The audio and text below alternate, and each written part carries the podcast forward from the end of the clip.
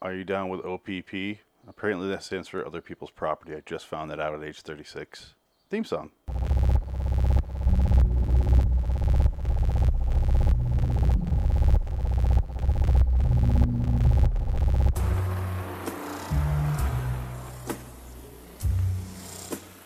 LIW American Horror Story Review. It's literally asking if you're down the fuck or cheat around on your spouse or significant other.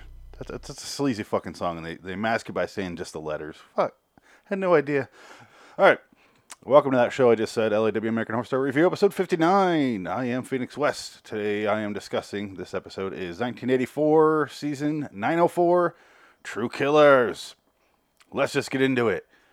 Montana does some coke, and she runs her aerobics class. And there's a lot of movement in that, and I can see how aerobics would actually do some damage to some fatty cells, but I'm not willing to do it. Fuck it. I'll just stay fat, thank you. The Night Stalker watches from outside the room. He puts his hand on the glass and is like creepily stroking it. He goes inside. They're playing Billy Idol's Rebel Yell. Again, more Billy Idol. She talks to him, and she's like, what the fuck you doing in here, dude? Dressed like that. And he's like, oh, who knows? Who knows? She makes fun of his pussy knife. And I guess she knows her knives. And then some guy named Rod asks for Cyndi Lauper, and she says no, and she turns up to Billy Idol, and so he storms out.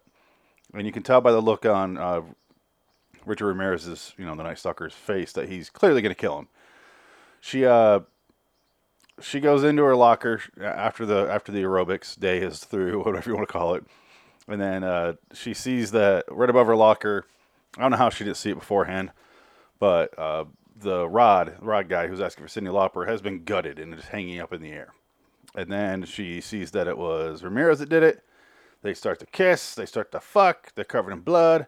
And like, we need to do something about that body. Let's get rid of that. And he goes, well, I used to be a janitor. I'm like, okay, I get it. You researched the guy. God damn.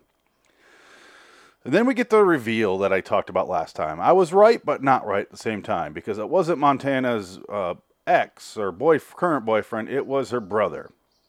Her brother Sam is the one that was shot because of Brooke, she blames. She says, I know she fucked him. It's all her fault. I want to see her get hurt. Are we ever going to get a scene where we see Sam and Brooke that night and see if they actually did fuck or not? Although we get something else later that I'll bring up when I get there. And I do want to say, I did see the next episode as well. So I watched 904 and 905. So I'm not going to talk about 905 at all. And to be honest, no, I'm not even going to say anything about it. Okay. So then the screen says now, and we see Richard Ramirez. He's amazed by Mr. Jingles because Montana's telling him about him. And he's like, he's out here too. How do you kill two guys at once? Is he a ninja or something like that? Cuts to Xavier and Trevor. They put Chet down on a bed and they start to patch him up, but then he passes out. So Trevor decides to Pulp Fiction him, even though this is supposed to, takes place 10 years before that movie came out. And then he, hits him with an adrenaline shot, and then eventually he pops up and some blood sprays out of his arm. Xavier realizes they can take Blake's car because that's outside, and they know where Blake's keys are. And the plan is for Xavier will go get Birdie, and Trevor will go get Margaret. And then they just leave Chet behind with some scissors to defend himself. Now that he's all hopped up on, whatever the fuck that mystery shot was, epinephrine. I'm tired. I just want to be done. I can only do two more, and then I gotta do some things I'm not proud of. What am I talking about? No, I'm packing up for a trip, and I'm getting you ready for that. But I did draw another American Horror Story after this, thanks to the Bingo Hopper. So I have 906 to watch. I don't know. I'm gonna do that. Maybe I want to get back. Anyway, what am I talking about? Margaret finds the bodies of the copycats, and then she refuses to go with Trevor when he shows up because she has a gun. She picks up one of the masks, and she makes a blood cross on the forehead. And they're really hinting that she's not who she says she is. I mean, I've already known that for episodes now, since the first episode, I believe. Xavier finds Birdie. She's making sandwiches for the kids for tomorrow. He tries to talk her into leaving. She's like, what the fuck are you talking about? No.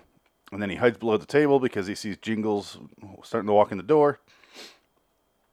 Birdie's like, oh, hey, Benjamin, you want some peanut butter and jelly? I never forget a sandwich order, huh? She's all nervous, but she makes him a sandwich. She starts to eat it. She asks him why he came back. He doesn't really answer that. Xavier drops, or she asks, he asks her why she came back. Sorry, that's what it was. And she says that she knew that, what the fuck is her name? Man, these too many characters at once. She knew that Margaret was not dealing with it well and going crazy, so she wanted to, you know, be part of her opening the camp and getting better, I guess, is the plan. Xavier's below the table. He drops a flashlight, and then Jingles catches him and knocks him out. And then he stabs Birdie. And then we see the reveal that Xavier has been thrown in the oven. Originally, I thought it was going to be Birdie, because I'm like, oh, cooking the cook. Nope, it was Xavier. And that ruined the joke. Brooke wakes up from when she got shot, the needle in the neck by, not Nurse Rita, whatever her fucking name is, her real name is, I don't remember. But she wakes up. She runs around the woods, and they've been all Rambo'd out. Like a spike log hits her, nicks her on the arm, and then she gets caught in a net. And then Not Nurse Rita scolds her for being so predictable, and like, you're gonna do fine. You'll be remembered as a feminist hero or something like that. At this point, I'm starting to realize we have not seen Evan Peters, and I'm like, is Zach? I don't know how to pronounce his last name. Vila. I don't know how fancy I need to get it. Is he replacing Evan Peters this year? Because he seems like. This seems like the role that Evan Peters would have played, because he played a lot of serial killers in this show so far. Not just in the cult season where he plays like Seven, but also the hotel season where he plays H.H. Holmes ripoff guy, whatever his name is. But I feel like this is supposed to be Evan Peters, and he either couldn't do it or didn't want to do it, so they just threw in Zach Vila, or Villa. Anyway, that's just a random thought I had at this point. I don't know if Evan Peters shows up later, but I haven't seen him yet, and it's kind of weird. This is the first season I don't remember seeing him. Has he not been in another season? No, I think he's been in every single season except this. Anyway, Birdie lets Xavier out of the oven finally, and I was like, why aren't you kicking the door open?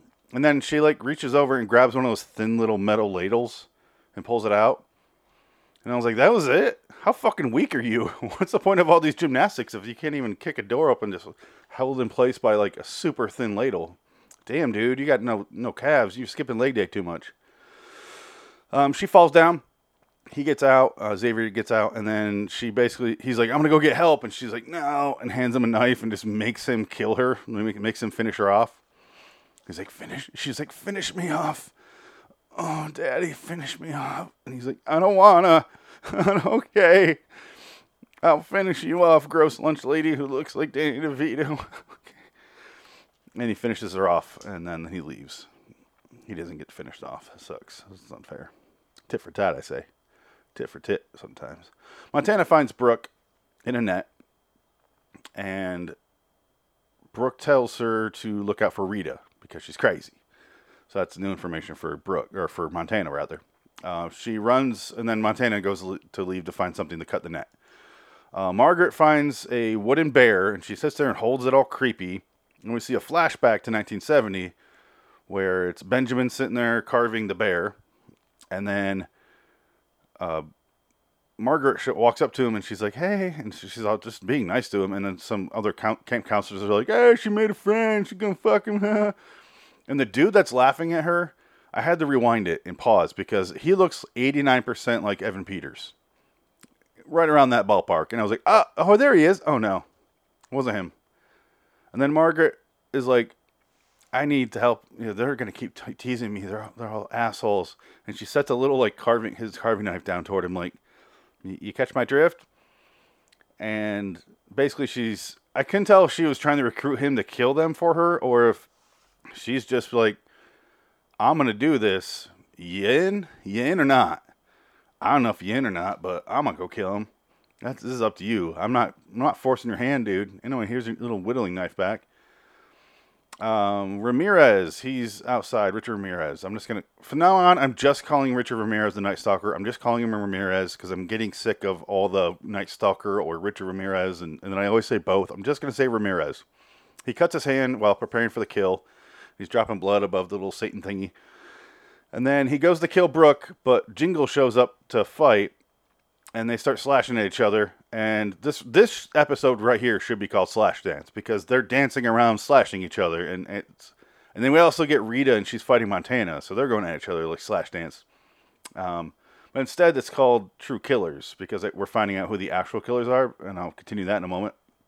But anyway, Jingles pushes Ramirez's head right into a stick, like on or a you know part of a tree, and it just goes right through his head, and he just leaves him there.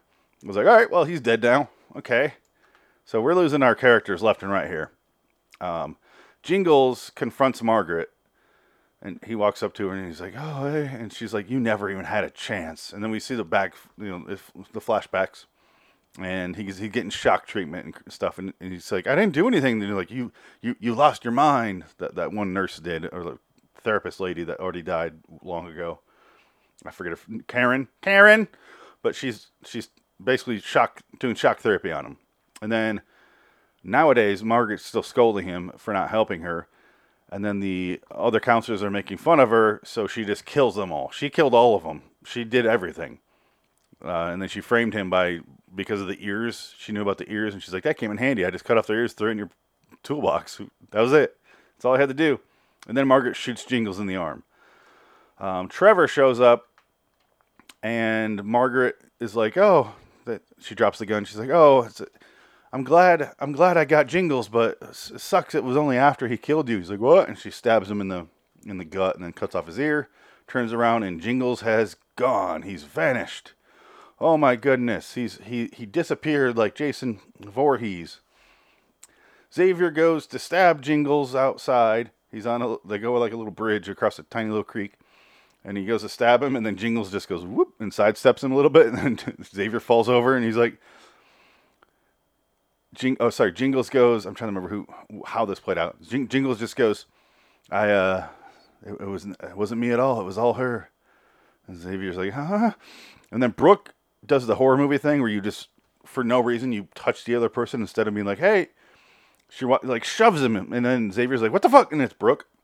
And I was like, why did you do it so aggressively? Like, what? Especially when people are being killed, bitch. That's how you get stabbed. That's how people get stabbed in these movies. Anyway. The whole group finds each other. They all converge in the same spot around Blake's car. But as they arrive, it blows up.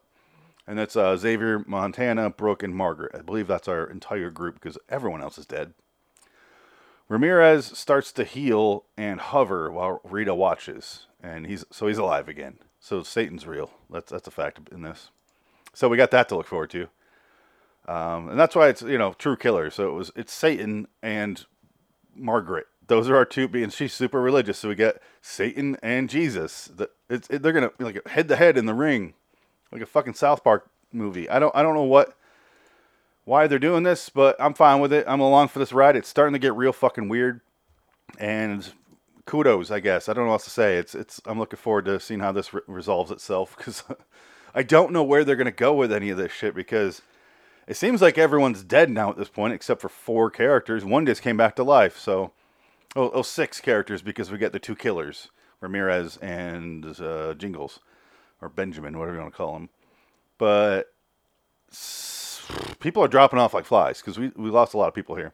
Oh, Chet's still alive, too. Yeah, forget him because he was laying in bed. Some characters you just don't see for a little bit. Ray's dead. Cut off his fucking head. Anyway... That's the end of this episode. It has an 8.2 in IMDb. I will give it an 8 as well. So far, they've all been 8s, which is a good score, honestly. It's a solid. It's some seasons, I'm like, oh, no, I didn't like that. 5, 6. Hovers around 5 or 6, and then you get the high, like the good episodes. You're like, oh, 8 or 9. Great. A lot of 7s in some seasons, but so far, 8s across the board. Waiting to be blown away. I did predict all the Barbara stuff, or not Barbara, Margaret stuff.